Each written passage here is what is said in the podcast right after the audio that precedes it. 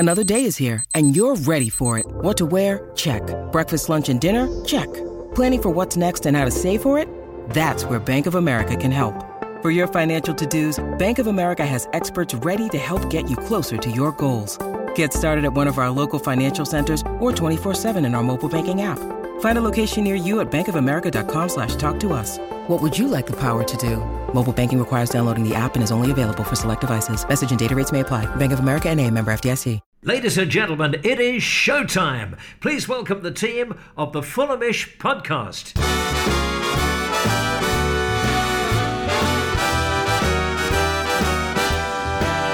Hello and welcome to the Fulhamish Podcast. This is your independent voice of Fulham FC. My name is Jack Collins and I'll be your stand-in host here on the Thursday Club. It's an all-rotated lineup. Sammy is in Austin. Peter has sadly failed a late fitness test for the last game, so he's recovering. We wish him all the best. So I'm joined by the one, the only, Mr. Dan Cook. Welcome to the show, mate. How you doing? Good, thanks JC. Thanks for having me. Feels a little bit like a Carabao Cup Thursday pod, this. I feel like I'm stepping in just to give some legs some rest. I mean, look, you have to hark back a fair while for it to be the Cookie and Collins show at Fulham, right? Are we talking 99, 2000? Maybe when Cookie was manager and Collins John was running about. I don't know, but it's been a while, well overdue. So I'm delighted to say that we're in business on this one. And how nice is it to be doing a podcast after last night? It's brilliant. There's such a nice atmosphere around the club at the moment. Like, it's really nice going to games, but it's even nicer speaking about games afterwards at the moment. And that's the best thing you can say, because there have been some times recently when it's been pretty dire having to then talk about games afterwards. But after performances like last night, it's just a pleasure, isn't it? Yeah, it's just really nice to talk about. It was like sitting in the pub afterwards being like, oh, this is good, isn't it? This is so rare, just to be able to like, okay, we can just sit and enjoy. And I think the kind of ease of it as well, but we'll come on to it. But first, let's do some 3-word reviews. Yeah, we've had some good ones, as you'd expect. There have been some around Steven Gerrard. So we had from Louis J.W., Aston La Vista, which I did enjoy. Likewise, from James Wilson, we had Gerard Luiz's job. He put in a couple. I saw him do Gerard's pink slip, which was also good. Very good. On fire. Although, just for future reference, folks, if you could just put them in one tweet, that would be really good. And we can just rattle them off in several. And then we've got AF, our very own Adam Farquharson, with Fulham cash in. Brian with Wall of Justice, a little reference to the pod there as we spoke about Brentford's Wall of Justice. And then finally, Jakob Krupa with Heroes and Willians. Yes, very good. Very good. It's nice when you get those happy ones flying in. And it did feel like Steven Gerrard's sacking was going to be a big part of the 3-word review. So well done, everybody. Very, very good stuff. Let's talk about it. I mean, Dan, it was incredibly easy in many ways. And you don't get games like that, really, in the Premier League. You don't expect games. And, you know, I was talking to the people around me at Fulham, and it's the first time we've won by more than one goal this season, which is pretty remarkable considering how good some of the performances have been. But actually, I do think that that's probably quite a big statement to go, right, we're actually going to just keep the clean sheet, score 3. All of it just felt like Fulham were in complete control of that game. Yeah, we were. And it's annoying because some of it does feel like it has to be prefaced by how bad Villa actually were. And not even just how bad they were, but just how badly they were set up. I did a preview for a Villa podcast midweek, and I said that if you want to cause Fulham problems, you've got to go out, you've got to be intense, you've got to get in Fulham's faces and really play at a quick tempo. And just Villa didn't do that. Like, I couldn't quite understand, especially after their performance against Chelsea, where they looked better, that they came out and they were so passive. And there's one thing you can't be against a Marco Silva Fulham side, and that's passive, because we have the quality and the sequences that we put together that really punish teams who don't press us in the middle third especially. I thought Palhinha was great at orchestrating it all. And then that final third, having Willian, who was brilliant. I mean, I thought he was so good, just dictating the play. He picked up the ball so often, those little pockets of space just outside the area, sort of the corner of the box, where he then has the option to put the ball in or release Antonee Robinson most of the time. We were brilliant, but some of it is prefaced by just how poor Villa were. Yeah, I mean, they went with Ezri Konsa at right back, which I wasn't expecting. I was trying to work out if it was a three at the back with wing backs to begin with. But not only that, you know, they've stuck Leon Bailey in front of him, and Leon Bailey is a wonderful footballer, but his defensive work rate leaves a lot to be desired. And so what we've let Fulham do is basically dominate that left-hand side from our perspective, get into those areas and control it. And you're right, Willian, I thought, was the best player on the park. But he was also given the time and space to be the best player on the park. It looked like he was strolling around at ease. And I thought that was maybe interesting. You know, obviously they're trying to switch things up. It didn't get much better for them when they brought Matty Cash on at half time. But to be fair, the damage had kind of been done by that point. It just felt like almost everyone in the Fulham team had a good game to a man. And that rarely happens unless you're playing an opponent who really doesn't turn up. Yeah, I left the game and speaking to Dad about it as we were walking to the bus stop. It was really difficult to initially pick a man of the match because no one had a bad game, especially at the starters, and everyone contributed in their own way. Willian, we both settled on afterwards on the bus that he was probably the best player on the pitch and deserved man of the match. But yeah, when you look at, you know, Antonee Robinson being afforded all of that freedom down the left flank, Bobby Decordova-Reid at right back really not being tested, being allowed to get forward as well. It says a lot about how Villa set up. And then for all three central midfielders to dominate in their own way as well. I mean, there's so many issues in that Villa side, but we were so brilliant. Yeah, I mean, Bobby was excellent and deserves that shout out because, you know, there was a couple of things he did, you know, not only bursting down the right and getting into those spaces, but at one point he put an early cross in from about 35 yards out and Mitrovic should probably do better with it, to be perfectly honest with you. It's one of those you're looking at and going, yep, that's a really, really good ball. And that's it. You know, you look at the Villa team and you go, who had good games? Emi Martinez did, which is never a particularly good sign if your keeper is keeping you in games or stopping the score being worse than it actually was. I thought Ollie Watkins ran hard and probably pressed the best. And Dad said he was sitting next to him, he was saying, he's the best player. And I was like, well, Martinez probably for me. But I thought in terms of outfielders, he was definitely the fella that made the most difference purely through work rate, though, not because he was particularly good on the ball. He just seemed to be the only one actually trying to make things happen, and that's bad luck. Yeah, I mean, part of their system appeared to be just trying to hit the space in behind the Fulham back line and see if Ollie Watkins could get there, which in general is not a great tactic because it was bordering on hit and hope at times. I'll be honest, and I don't know if this is controversial, I thought for large parts of the game, Tyrone Mings was actually pretty good. I thought they actually defended relatively well, Villa. I think that the issues weren't necessarily within the back four defensively. They let us get into dangerous positions too often. But if you look at the way that they defended the majority of our crosses and attacking situations in the first half, they restricted us to fewer chances than we probably should have created. Yeah. Just by the way that they set up pretty narrow at times. I thought they stopped our cutbacks pretty well. They defended crosses relatively well. So I think that there's some amount of credit in there for how they defended, but by all accounts from Villa fans, that's not been the problem this season. It's been their lack of attacking sequences, which we saw again. I genuinely couldn't really work out what their game plan was. And it says a lot. And I wrote this in the positive and negatives piece this morning, that Bernardo was not in the discussion for player of the match for Fulham because he didn't really have to do much. And that's the first time in quite a few weeks that we've been able to say that.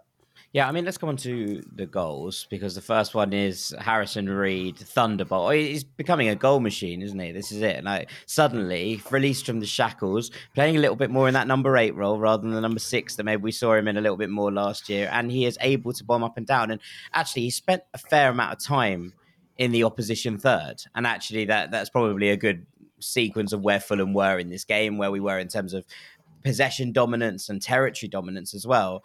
But it's a cracking strike. And it's been a long time since we had a player on the edge of the box waiting to crack those in. And it felt like one of those moments where he had time and space to bring it down, take a touch, pick his spot, and then fire it through, because they were just not expecting him, well, I don't know, either to shoot or they weren't expecting him to be able to find the target, which, to be fair, if that was their analysis over the last couple of years, they might well have been right. Yeah, I still maintain that he's got the worst strike in this Fulham squad. I think even Tosin has showed at times that he's got a better right foot when going for goal than Harrison Reed does. But I mean, as Gentleman Jim said, as I was watching the highlights back, he's gone goal mad. Harrison Reed has gone to his head. He just can't stop scoring, JC.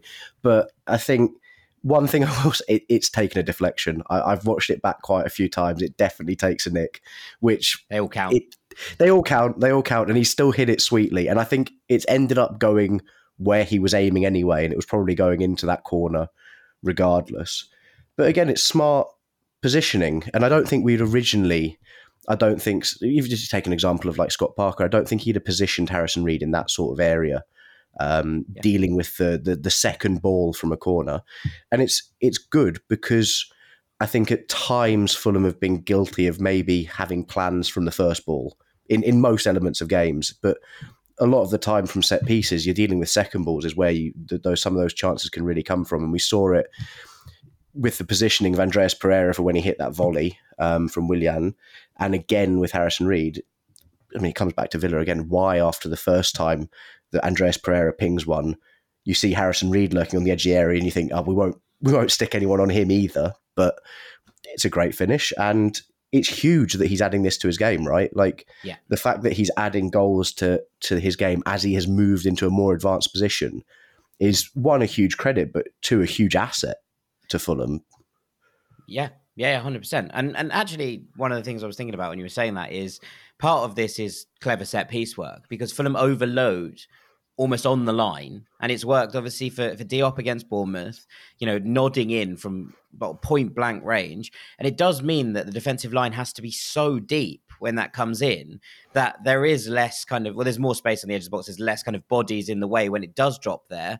And we took advantage of that twice, as you say. And it's one of those where we're looking at it and going, this is clever squad planning. That is clever set piece building. It's actually taking advantage of things we're clearly good at. Something we learned last year under Marco Silva, that Fulham were good at attacking set pieces and working patterns into those plays, the blocks, the NBA style things that were getting all sorts of coverage last year. But actually this year it's more about, a different style of trying to overload the keeper and make sure that body, those kind of boxes is so busy that players almost can't be picked up in the way that teams would like to. And I think that's impressive in itself. Yeah, just to add on that as well, the other thing I think it does, and we saw it because we conceded like this against Arsenal, is that when you crowd the area that much, especially the 6-yard box, it makes it so difficult for the keeper. Yeah. And in that situation where that ball's put into, if you don't crowd the area, Emi Martinez probably just claims that. But because it's so busy, he has to punch. And that's what creates a second ball situation. Whereas, otherwise, I think that's a relatively easy claim because he's punched it probably a couple of yards out from goal in the end. Yeah, definitely. Now, it went to 11 versus 10 when Mitrovic was headbutted, in inverted commas, by Douglas Luiz. Now, I think it's a red card and that's fine. But there is an element of this that you go, is it all that different to what happened at Wolves, apart from Mitrovic hits the deck? Now, you can look at this in two ways. You can say he's gone down easily. He has gone down easily, fine. But equally, that's gamesmanship. And it's a part of the game that is often overlooked. He knows that he's had contact. He's felt contact from Douglas Luiz. Yes, it's slight. He goes down as one QPR friend put it, like a sack of spuds. But ultimately, he's got him sent off. And actually... Douglas Luiz is an idiot. Now, Mitrovic instigates it. Luiz reacts. He reacts over the top, puts his head in. And unfortunately for him, in a VAR age, you're never getting away with that. It's what my dad said to me is if he had, because you can't see it at the time, but he said, if he has headbutted him, he's an absolute idiot.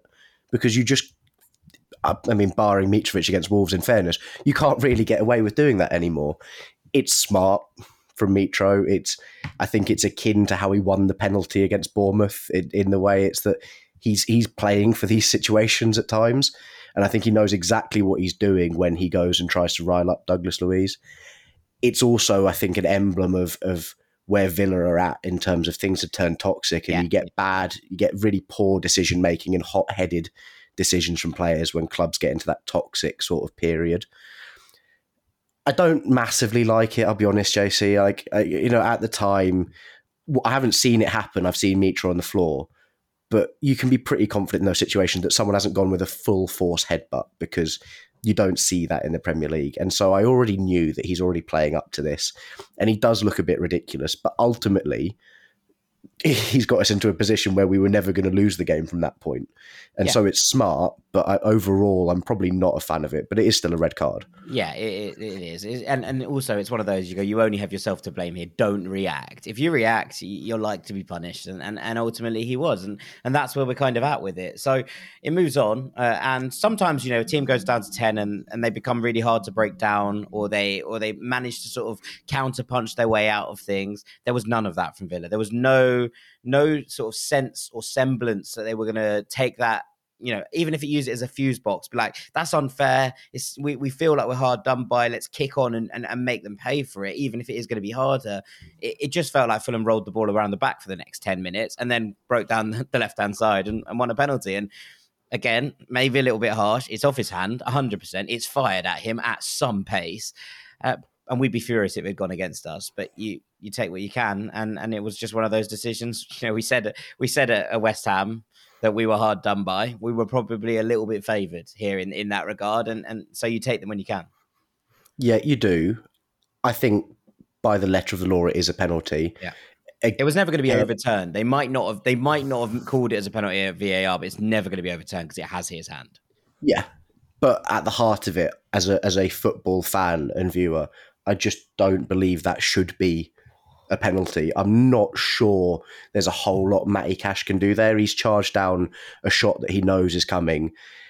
There's no real danger on from where that ball is going. It just happens to hit his hand, which, whilst it's making his body bigger, I wouldn't say it's unnatural, because you have to put your arm somewhere when you're diving like that to try and block a shot. Yeah. But I think it is a penalty based on how they are enforcing the laws at the moment. So I don't think Villa could really complain about that, but they can feel aggrieved by this is the situation they've been put in by the laws. Yeah, I don't think that there's particularly many Villa fans feeling aggrieved, is how I'd put it, because I think they were ready for a change of manager, and I think this was the straw that broke the camel's back. And I said at the time, it felt like the kind of game you have before a manager sacking, doesn't it? Like a completely unnecessary red card, a kind of spineless loss to a team who probably should be in the same kind of area of the league as you, getting absolutely hammered, a penalty that maybe goes a little bit unfairly against you, and that kind of collapse and their lack of finishing ability, that lack of defensive structures we kind of talked about at the beginning. It all felt like a game building up to a sacking. And look, to be fair to Alexander Mitrovic, he does his very best to actually miss this. He puts it in the exact same spot that he put it in against Bournemouth. Martinez reads it and just somehow lets it squirm under his body. And Martinez is a very, very good penalty stopper most of the time. He is. And people remember his exploits for Argentina, right? That's when he really, I think, started to come to the fore, especially was that really highlighted to people, hang on, this guy is a serious keeper. I think he's actually dived too far. Yeah. I think he's actually been done by the fact that Mitrovic has aimed for the corner and got it so wrong that he's nearly put it down the middle of the goal. One thing I did want to say, just before going further on the penalty, is that, and I don't know if this is ridiculous, but last night almost felt like the best result for both teams. Yeah. I wonder if Villa fans this morning have almost woken up and gone, I'm sort of glad Fulham beat us 3-0, because I don't have anything against Steven Gerrard, and I do have questions over how good of a manager he actually is. Yes, and I think agree. It's been highlighted with his inability to adapt, really, in the Premier League, and he's not really solved any of Villa problems. They're no better than they were under Dean Smith a year ago, right? Exactly, and that's got to be that's got to flag issues with a manager. However, that it was clearly time to go, and it would have been probably a worse result for Villa had they won yesterday, because I think it would have been papering over cracks. So I think it's almost come away as the best result for both parties, because Fulham needed a win, and almost Villa just needed a concrete excuse to get rid of Steven Gerrard. Yeah, and it provided one for them. The third goal, well, again, it adds to that thing, a deflected own goal that no one could do much about. If you're a Villa fan, you're sitting head in hands, but we're not, so I'm going to take them all. But Kebano does really well, actually, to create the space. Actually, when the pass comes across to him from Mitrovic, I was like, that's a lazy pass. He sort of like wafted a foot at it, and it's sort of just about beating the defender. Kebano has loads to do, and actually, if the pass had come quicker, he would have cut inside, I think, and shot, but it kind of dribbles to him. And then he does brilliantly to kind of get around his man, to that little burst of speed and to pull it back. And again, there's not much Mings can really do about that. It's not great, but it's not awful either. It's just really, really clever from Kebano. He puts it in a spot that you can really do nothing about. And he did that quite a lot yesterday. And I saw some interesting comments kind of looking at the disparity between him and Willian and maybe just the differing styles of how they play, and Kebano being more of a kind of one-on-one player, whereas Willian opens the field up a whole lot more, I think, from a Fulham perspective. But in situations like that, he's the man you want on the ball because he can do such damage in tight spaces. Yeah, I think the biggest thing that Kebano brings, and it's actually not that common that wingers can provide this, is that he's equally happy going either way. You know, he's happy to cut onto his left or his right in those one-on-one situations, which makes him so hard to defend against. Yeah. Because in general, there are wingers that you can anticipate as a fullback. He's going to move onto his right or he's going to move onto his left pretty much 80, 90% of the time. Whereas Nieskens seems to be happy going both ways. And I think that's why he beat Matty Cash for that goal, because I think he's expecting him to cut onto his right and have a shot. And instead he shifts it onto his left. And this is we spoke about it, I think, where we had problems against Bournemouth, is we weren't creating situations where we were crossing the ball from those sort of areas. And that's exactly why they're so dangerous, because even if you don't have that many men in the box, that many options, it's a numbers game, right? If you put the ball into dangerous areas from those sort of regions, it can go in a number of ways. Yeah. And that was one of them. It's Tyrone Mings is just caught marking the correct space, but he just can't sort his feet out in time because you don't have time to adapt when you're cutting it back from inside the box. Yeah, 100%. And actually, talking of that, there was an interview with Peter with Antonee Robinson on The Athletic this week, and he said he didn't think he had that good a game against Bournemouth. And I thought that was maybe a little bit self-deprecating. I thought it was pretty good, you know, across the course of it. But he said it's really hard to find crosses when they have that many men behind the ball. And actually, I think that's a fair point. You know, Fulham weren't actually necessarily breaking the lines deep down. We were sort of pumping it into the middle and hoping something would come off. And it nearly did. And maybe we should have scored a winner in that game. But it kind of did put the pressure on this one a little bit, I think, in terms of, one, how players were performing, two, how we were creating chances, and three, on the points. Because if you win that game against Bournemouth and then you draw against Aston Villa, it's kind of fine, isn't it? 4 points over those two games at home, you're going, okay, that's a decent return.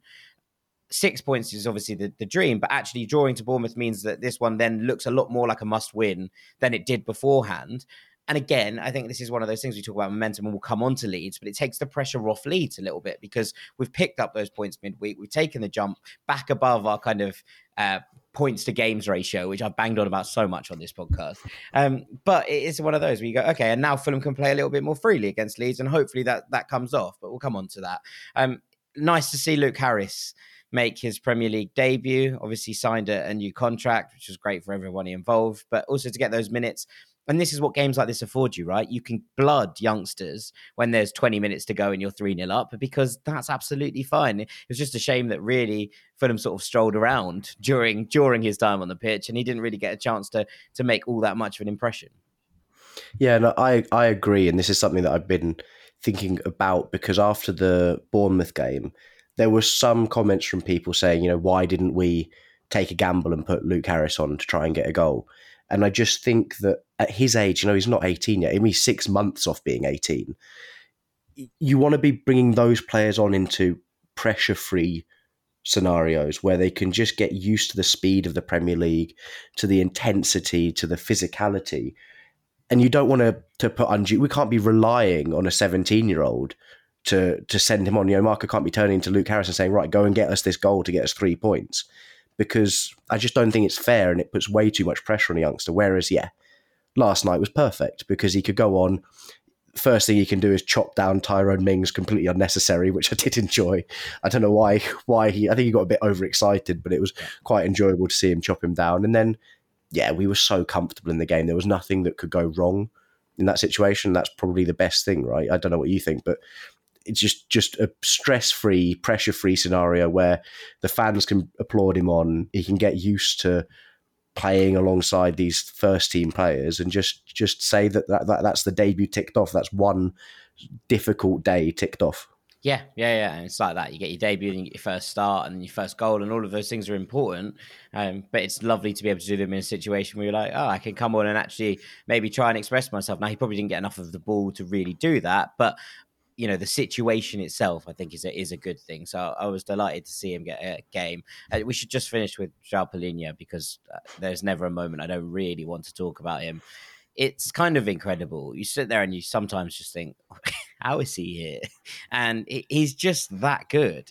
Just a remarkable footballer who does all of the things so well. His ability to switch play is incredible. He knows where his next pass is going before it gets to him, which is really important, obviously, further up the field in terms of actually moving the ball. But in terms of just opening Fulham up and being able to switch wings, and especially when you're playing against 10, it's stunning. In some ways, he just is the heartbeat and lifeblood of this team already. And he's only been here for, 11 games? Yeah. It's so nice as well to see him at the heart of it in a game where we've decided to go out and dominate, where, been afforded the chance to dominate a game, because you get to see those playmaking abilities that he has. I think there's been a lot of focus in the first 10 games on what he provides out of possession. Yeah. But then you watch him in a game where we've gone out and dominated, and he just dictates the whole thing. And I love it, because I think that's what we had with John Mikel Seri last year, right? That ability to, the intelligence to know where the ball is going before you've even received it is huge. And that's how you control a game from the middle of the park, to be that step ahead. And you think, right, John Mikel Seri was great at that, but he had a lot of deficiencies out of possession. Now we've got a real complete sort of deep-lying playmaker here who both in and out of possession seems to be the complete package. And it's insane, because he's just such a joy to watch. And I think even better last night was that he was quite controlled. Yeah. Like he didn't fly into as many challenges. There was one, which I think he was lucky again not to get booked for. But I think that's 3 games now without a booking, which is really important, because we need him available for as many games as possible this season. And I like that he seems to have understood that maybe he can't go flying into every challenge, and to pick your battles, because we need him on the pitch. Yeah, there was one where he just eased Watkins off the pitch as the ball went out. And I was like, oh, you're not going to win that battle, Ollie, my man. Unfortunately, this is the Portuguese Terminator. You are not running around and walking him off the ball. So, yeah, lovely to see. Okay, we will leave Aston Villa there for the most part. I'm sure we'll get back to it a little bit with the questions. But in part 2, we're going to be talking about our trip to Elland Road on Sunday. When you need mealtime inspiration, it's worth shopping Kroger, where you'll find over 30,000 mouthwatering choices that excite your inner foodie. And no matter what tasty choice you make, you'll enjoy our everyday low prices, plus extra ways to save, like digital coupons worth over $600 each week. You can also save up to $1 off per gallon at the pump with fuel points. More savings and more inspiring flavors make shopping Kroger worth it every time. Kroger, fresh for everyone. Fuel restrictions apply. Welcome back to the Fulhamish Podcast. I'm Jack Collins. I'm here with Dan Cook. We're moving on to the weekend, to Elland Road. And Dan, just before we came on air, you were saying it's a rarity, but you're looking forward to this visit, which is really nice, isn't it? It just feels like Fulham are in a good place. It feels like we're in a good place. And I don't know what it is about Elland Road, but just in seasons gone by, I've never had any faith of us going there and doing anything. And I don't know what it is, but in general, I just don't have much confidence in us against Leeds. But I think this is a really good opportunity. Like, we're in a really, really good place, and they're in a really, really terrible place. And it's exciting, because I think Elland Road, whilst it gets praised for being that cauldron of atmosphere, if we go there and make early movements, I think it's very quickly going to turn a bit nasty there. Because I don't know if you've seen the same stuff, but I've seen some Leeds fans already muttering about maybe it's time to move on from Jesse Marsch. Yeah, there was a lot of vitriol last night after they lost to Leicester. I can't work Leeds out. Now, I like Jesse Marsch a lot. I think he's a really good manager and a really good coach, but it's not quite coming off for him at the moment. Now, they look really good against Arsenal, and they were unlucky not to get anything out of that game, to be perfectly honest with you, because they're the better side for long periods of it against the league leaders. And then they go to Leicester and completely collapse. And the first goal in particular, Mark Rocker loses a ball in midfield, which is really unlike him. He's one of those players that just keeps the ball, keeps possession usually. He slips over in midfield, Leicester break, they get a man over, on the side, and basically Robin Koch puts it into his own net, because otherwise Harvey Vard is going to do it, to be fair to him. So he was just sorting it out early. But it is, you know, and then Harvey Barnes gets free down his side, and, you know, the overwork, they've drawn Junior Firpo out Leicester, and look, Leicester have been poor this season, right? And we're looking at this and going, okay, if you can draw this defence out. Now, look, Marsch has enforced changes. Firpo came back in at left back. He's not been a major success at Leeds. He was excellent at Betis and then didn't really get a go at Barcelona. But he just hasn't really adapted at all. And part of that is due to, you know, injuries that have kept him out for long spells. He's not really been able to get a run of fixtures. But if you can tempt him up the field, Leeds look kind of lost with that left-hand partnership of Llorente and Firpo in there, and you can get at them. And the way that Fulham played yesterday, and you wouldn't bank on Leeds being able to stop that Fulham attack it's a very, very potent attacking force right now. I always have faith in us to score goals, yeah. And against Villa, you know, that's a team who are very, whilst they've been poor, they've been relatively good defensively. Whereas, yeah, this Leeds side are massively there to be got at, and there, I think there will always be chances in this game that will come our way, just as a virtue of how Leeds set up.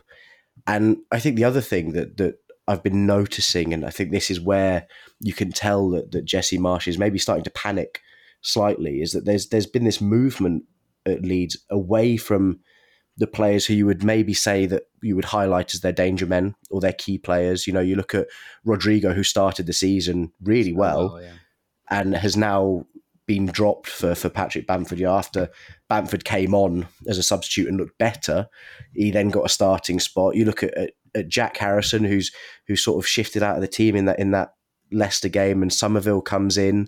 There's just seems to be he seems to be panicking a little bit on what he thought was his best 11, and now I think he's not too sure. And this is a really great opportunity for us to go in against an unsettled side who have had players coming in and out due to injury or due to poor form, and we've got a much more settled squad, I would say. You know, we went up, barring one change, unchanged midweek, and I would expect to see a very similar side on Sunday, and that's a good thing. Well, it's going to be my next question, because obviously Marsch has rotated there, I imagine with fixture congestion in as much as anything else, but next week there's no midweek games for Fulham or Leeds, so you'd kind of look at this and go, can you get these players through a third game? And if that's the case, you know, do Fulham change? Does Harry Wilson come in maybe? You know, he's on the brink, looking back for a start. I don't think you can drop Willian after that performance. But equally, you have to bear in mind that he is an older player in this squad and might need a little bit more rest and recuperation than perhaps some of the youngsters. Dan James is ineligible for this game. So that makes, I'd imagine, Silva's selection process a little bit easier. But, you know, right now, you don't see many changes coming in at this point. No, I don't. And I think we've got Douglas Luiz to thank here slightly, because really we spent the second 45 last night strolling about most of the time, and the intensity got sucked out of the game, which I think helps. You've still got the whole conversation about recovery periods, and it's not necessarily just the intensity in the game. It's, you know, the recovery the next day, the travel. There's so many other factors involved. Yeah. But I think it means we don't have to be as concerned about squad rotation as if we had been going hammer and tong for 90 minutes. But I wouldn't expect to see too much change. I would like to see Harry Wilson come in, but at the same time, it's probably a good thing that we've been able to coax him back in relatively slowly. Yeah, because when you've got an injury that keeps you out that long, it's good that we weren't forced to bringing him in too quickly. And that's one of the big things that why bringing Willian in made so much sense, and why it's so good that it's paid off, because we haven't had to rush Harry Wilson back. But yeah, I think he's probably ready to start now.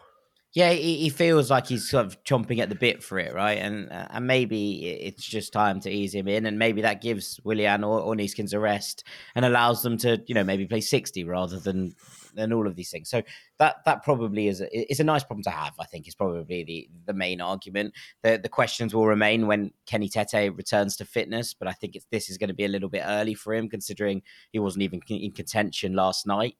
For him to be thrown back in at the deep end here is probably unlikely, I would say, but that's kind of where we are right now. And look, Bobby Reed was excellent last night, and I don't think he's going to be shifted. We did get a question about, you know, why Mbabu isn't playing, so I suppose it's as good a time as any to really kind of get this together. But Eddie said, what makes Mbabu not sufficient at right back? And I think it's a fair question. Look, there was a point yesterday where we thought maybe a right back coming back in is necessary, especially after what happened at the start of the Bournemouth game. But Bobby kind of quieted some of those concerns, I think. He did. There's one moment that did concern me, and it's because it's not the first time it's happened, which is watching the highlights back after we scored. Villa went up the other end pretty much instantly, and Danny Ings got slipped through, and all the Fulham defensive line threw up their arms for appealing for offside. And then you watch the clip back, and Bobby is 2 or 3 yards deeper than anyone else. And that's one of those things that comes with experience. You know, playing as part of a line and holding that line is really tough. And that comes when you know your other 3/4 defenders, depending on what you're playing, and when you've honed the art of playing in a back line. And so that's a concern, because the same thing happened against Bournemouth, and I think the same thing happened against West Ham as well. So it is a problem. But he was also very good just in general. I thought he's very good at being quite irritating, Bobby, which I like. And it's one of the things that Kenny Teto's so good at, is he loves that physical one-on-one battle. And Bobby seemed up for that against Ollie Watkins. But I really do think we just need a right back playing at right back, JC. I don't know. I don't know. It's one thing when you're dominant, isn't it? Like, and we were so dominant yesterday that it almost didn't matter. But actually, if you're under the cosh, those kind of things can cost you. And he could be coming up against, you know, potentially Luis Sinisterra on Sunday, who is he's a bit of an enigma. He's a bit raw still at the moment, but that's dangerous, I think, when you're coming up against an unexperienced right back, because I don't know if Bobby's going to be able to deal with that. He's quite a direct player. He likes to take people on. He's not afraid to have a shot.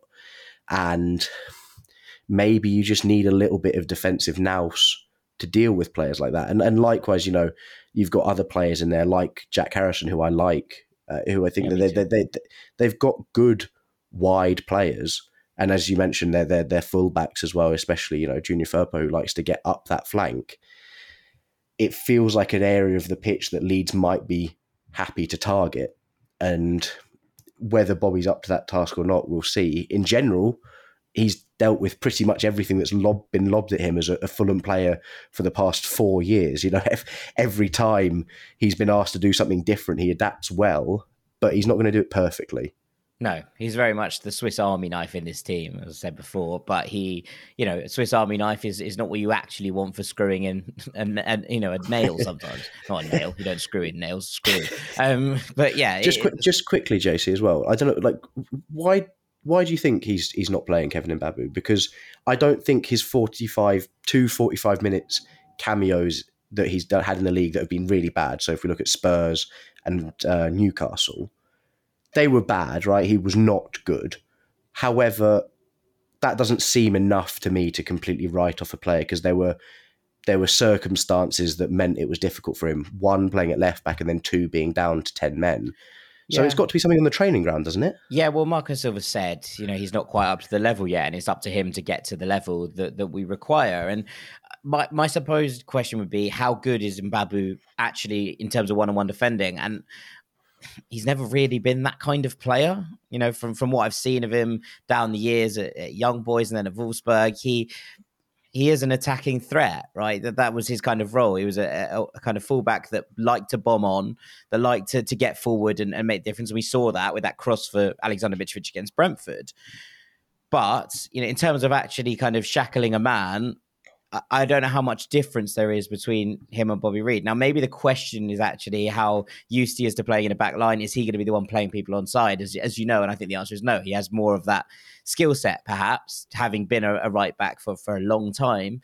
But I wonder if Marco Silva is going, well, Bobby Reed offers more than you going forward, and he's not miles off where you are defensively, and therefore the trade-off is actually that I get to have Bobby Reed on the pitch, who the players know and obviously is a relatively popular figure around the dressing room, as we've seen down the years.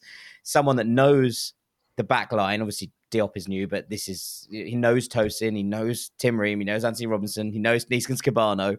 They're players that he's had a relationship with for years.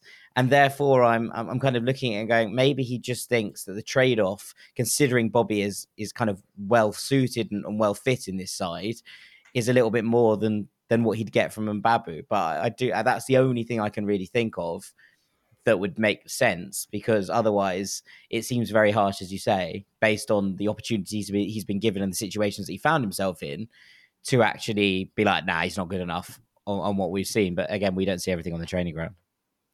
No, we don't. Fun fact, though, he has got if you go per 90, the highest expected assists per 90 in this Fulham squad, which I think is partially down to that sort of 15 minutes against Brentford. But still, he's 0.19 expected assists per 90, which puts him above everyone, you know, and Andreas Pereira and Willian second and third. So he does have contributions going forward. There's no doubt about that. 100%. I wonder if it's just pretty much about fit. Right. Last question before we actually move on to the full questions section, because I did enjoy this from Craven the Hunter.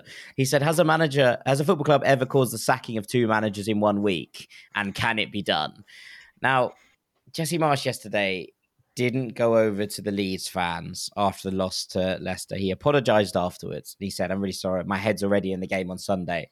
I just wasn't thinking. I was quite angry, which is fine. It's not a major problem. But as I said, the Leeds fans booed the substitutions. They booed them off at halftime.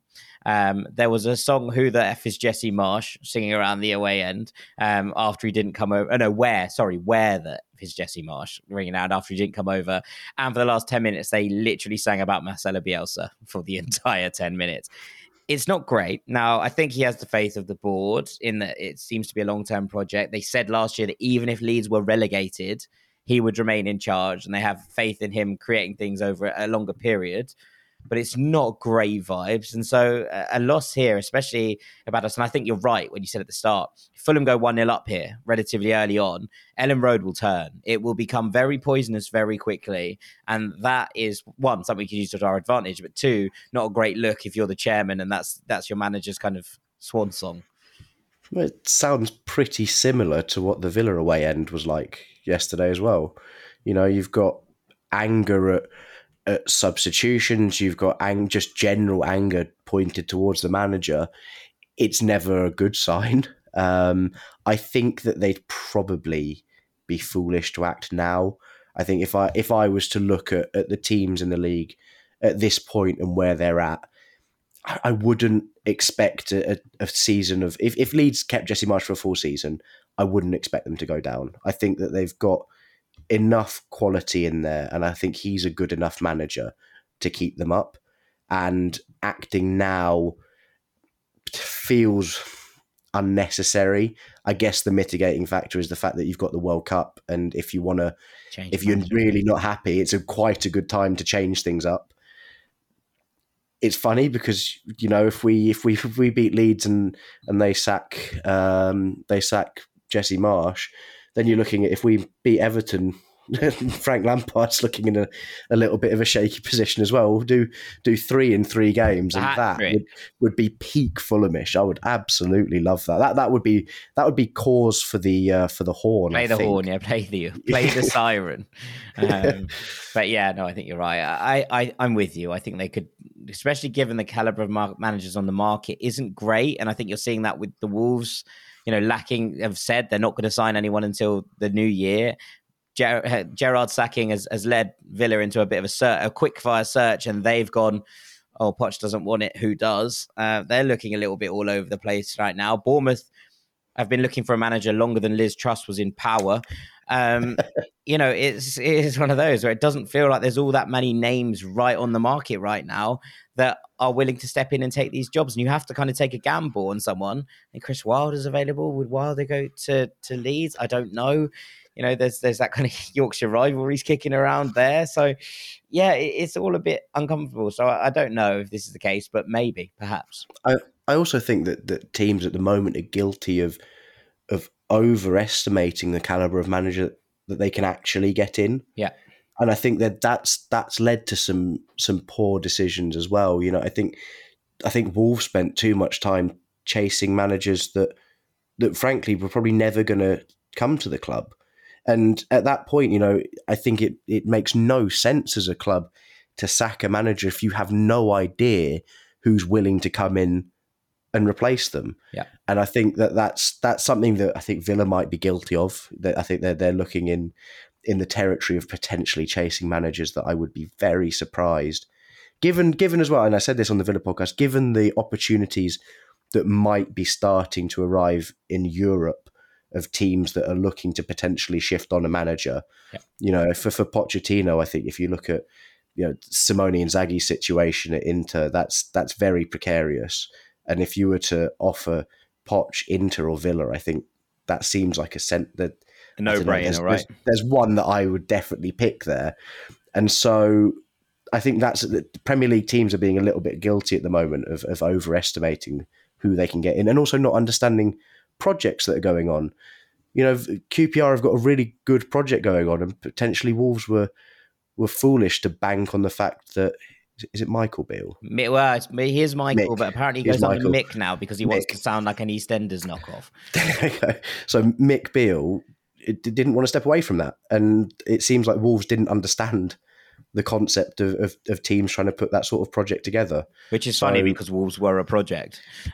But exactly. And this is the ridiculous thing. So I think Leeds would be foolish to act now, as you said, because there's not that many names out there, and then you're taking a risk. Whereas probably Jesse Marsch is the highest caliber option at the moment with a proven record. Yeah, I'd agree. Okay, right, we're going to wrap up part two there, and we've got a load more questions after the break. Stick with us.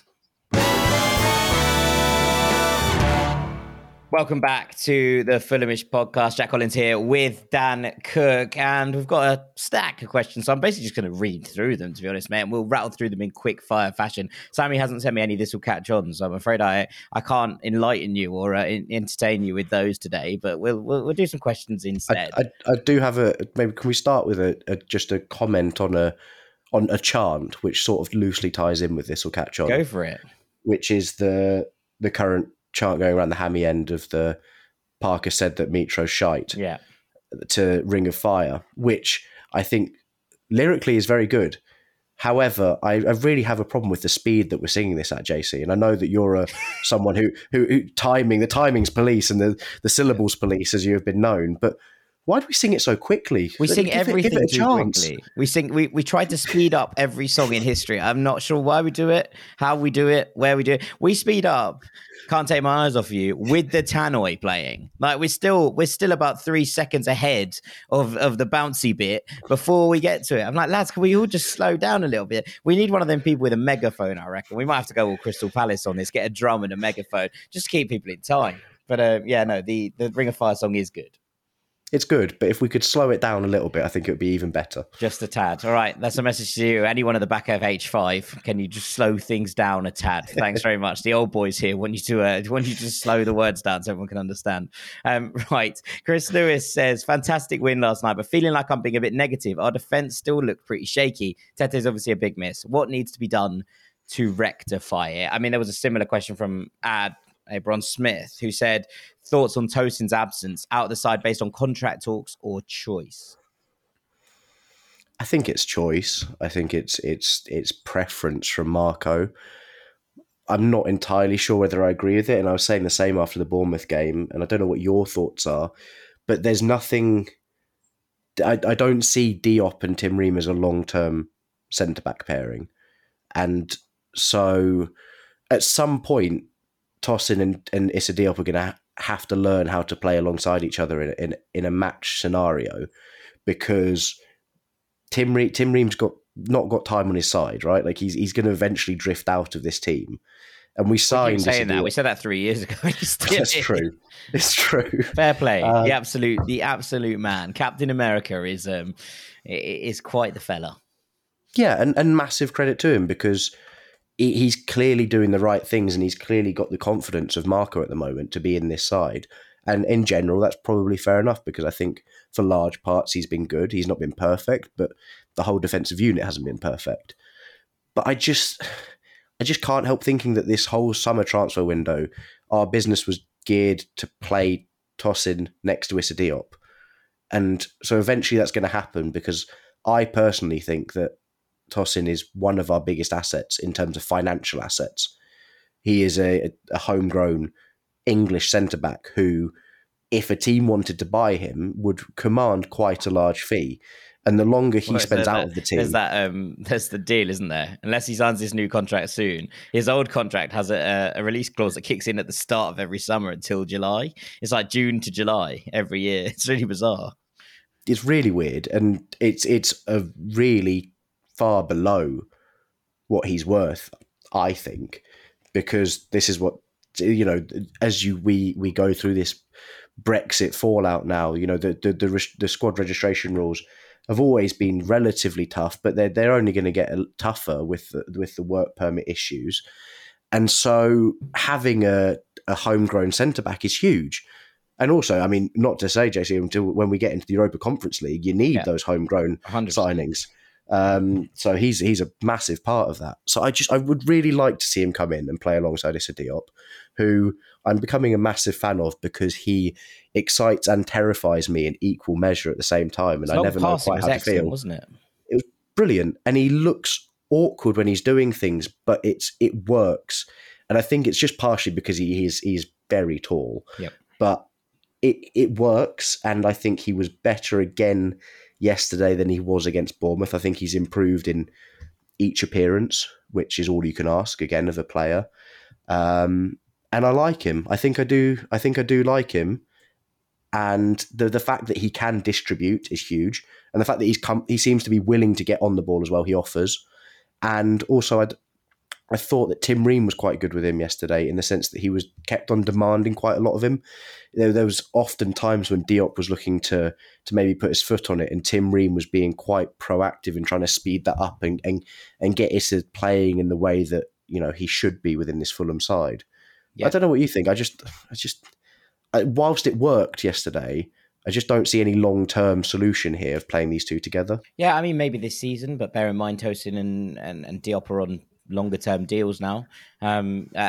You'd assume that they become a partnership at some point. What I like about Diop, and I said this, you know, at the game, was that he's loud and he encourages the players around him. Now, Tim Ream does it as well. And so you've got two centre-backs kind of cajoling everybody else.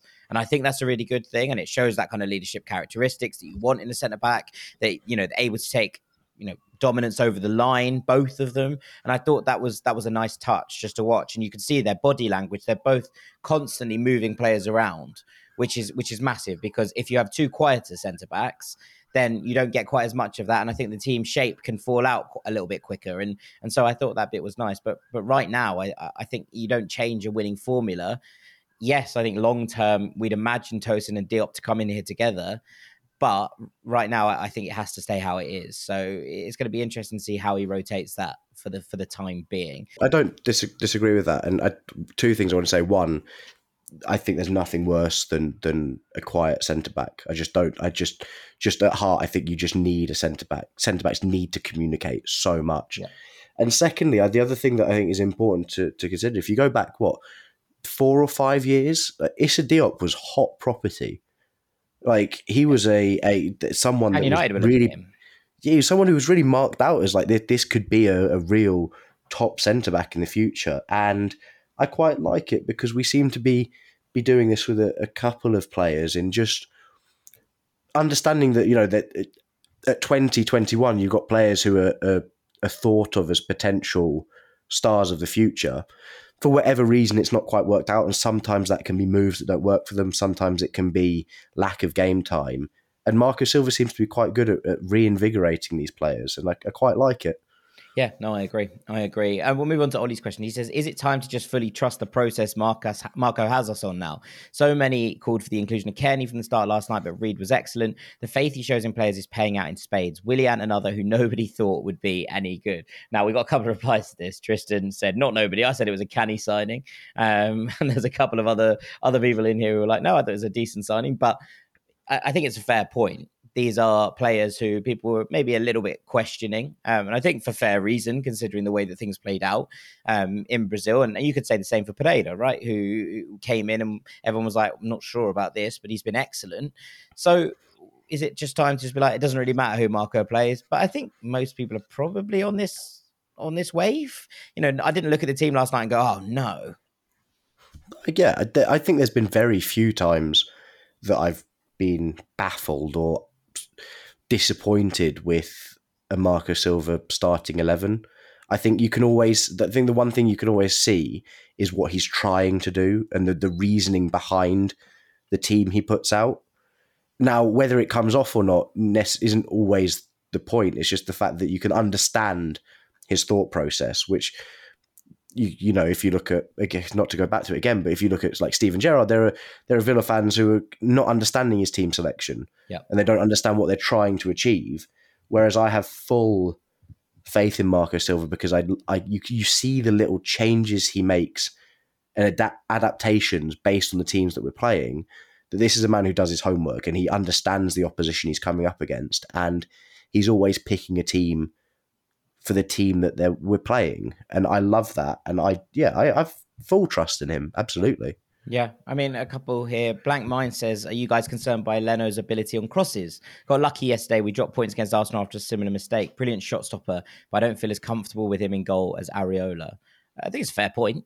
Concerned is probably not the word I would use, because I think he's earning us more points and he's potentially losing us. And look, we didn't get punished yesterday, and Watkins should have scored. That is ultimately where we're at with it. But his overall contribution to the side, I think, is a major net positive. But I do think it's probably a fair point about Areola because he was so good at commanding his area.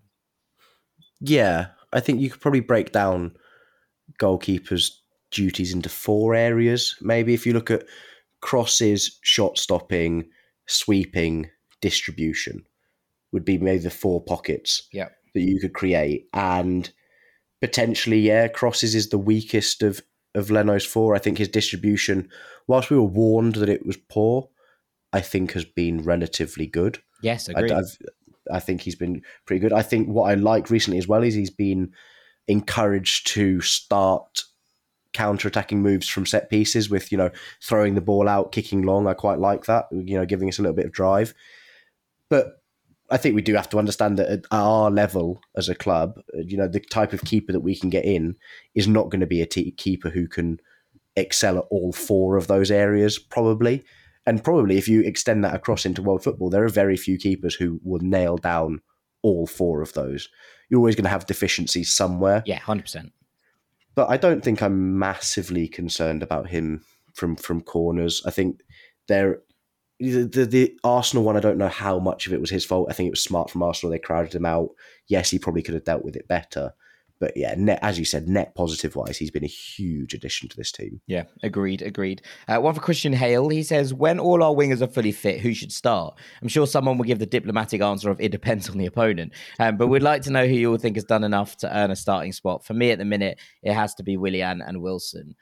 I would probably agree with that. But there's the kind of thing where I don't think Willian is going to be starting every game from here to the end of the season just because of fitness and rotation. And we don't really know how Harry Wilson is going to return from this injury completely, right? There are, obviously we have high hopes that he'll just be able to bounce straight back into things. But, you know, it does often take time for a player to get back up to speed. And considering how they played yesterday, Willian and Kebano have the nod right now. And I don't think I would move them away from it unless for rotation, you know, and fitness things, just to, you know, keep everyone fresh. That would be the only reason I would currently change the lineup. Yeah, I think that's fair enough.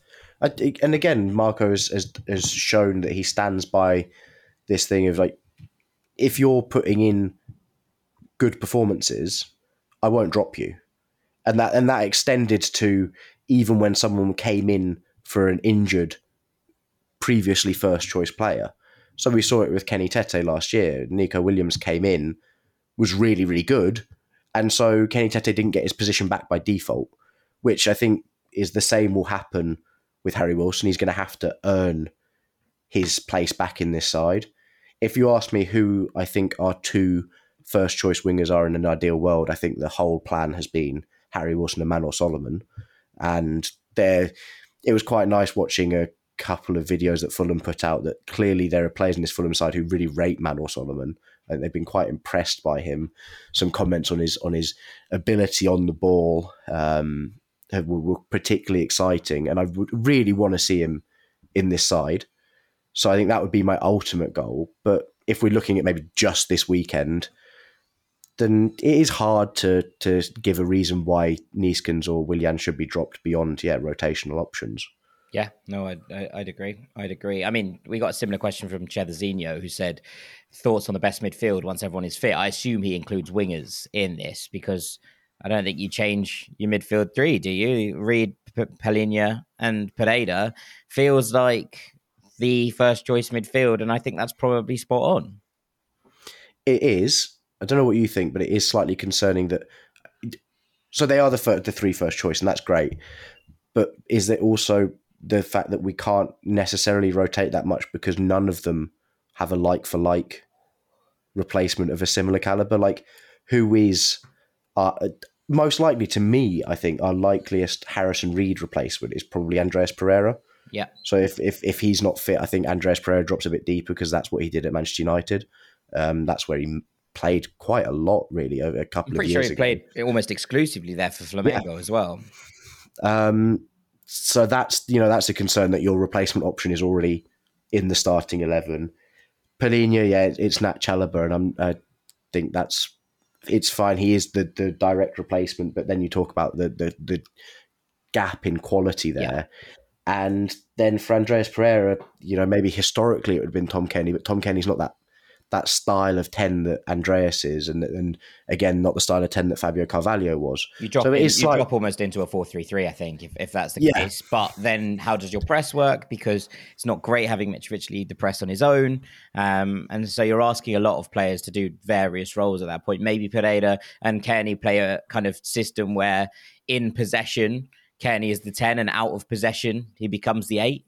And they kind of rotate in order that Pereira's pressing is still a key element, but equally you're asking players to do a lot there. You are.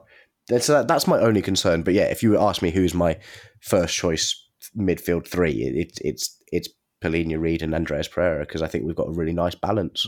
And the fact, as we said, the fact that Harrison Reed has added goals in means that he's turned into he was already an asset, but he's adding even more now as someone who has been in the top three of our players of the season every year that he's been with us. Yeah, well, Chris Harris said Reed for England, ?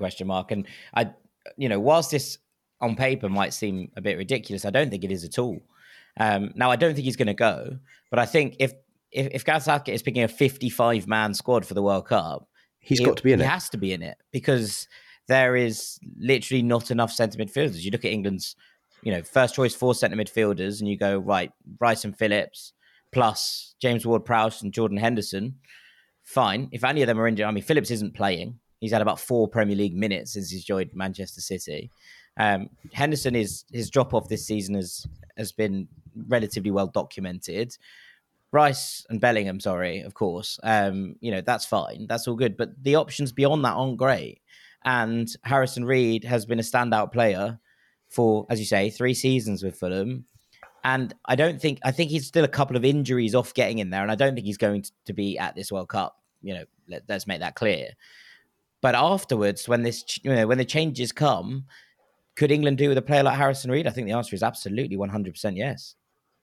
Yeah. And I think the thing that will work in his favour, if Fulham continue on this path, is that if he's putting out these level of performances in a side that isn't in the bottom 3 of the Premier League, I think that gets a little bit more notice as well. I think in general, whether it's right or not, I think international managers would be reticent to pick a player who is in a struggling side that would lead to some comments and surprise from not just fans, but from media as well. Because realistically, how many people outside of the Fulham bubble are currently aware of Harrison Reed? It's growing, but still not that many, I would say. But he's got to be in the conversation. He won't go to the World Cup. They would never do that, barring some ludicrous amount of injuries. But if Fulham continue on this same path and Harrison Reed continues on this same path, then there are opportunities in friendlies, in Nation Leagues games, for him to maybe get a call-up. And I would love that. That would be incredible. Yeah. Yeah, I think he still has a couple of people in front of him right now. For better or for worse, I still think that Ruben Loftus-Cheek is more likely to be picked in those roles. I think that Keane and Dewsbury Hall is probably a slightly higher profile than Harrison Reed right now, even if he plays in a slightly more attacking role. But I'd imagine that those are the kind of players that might well make this 55.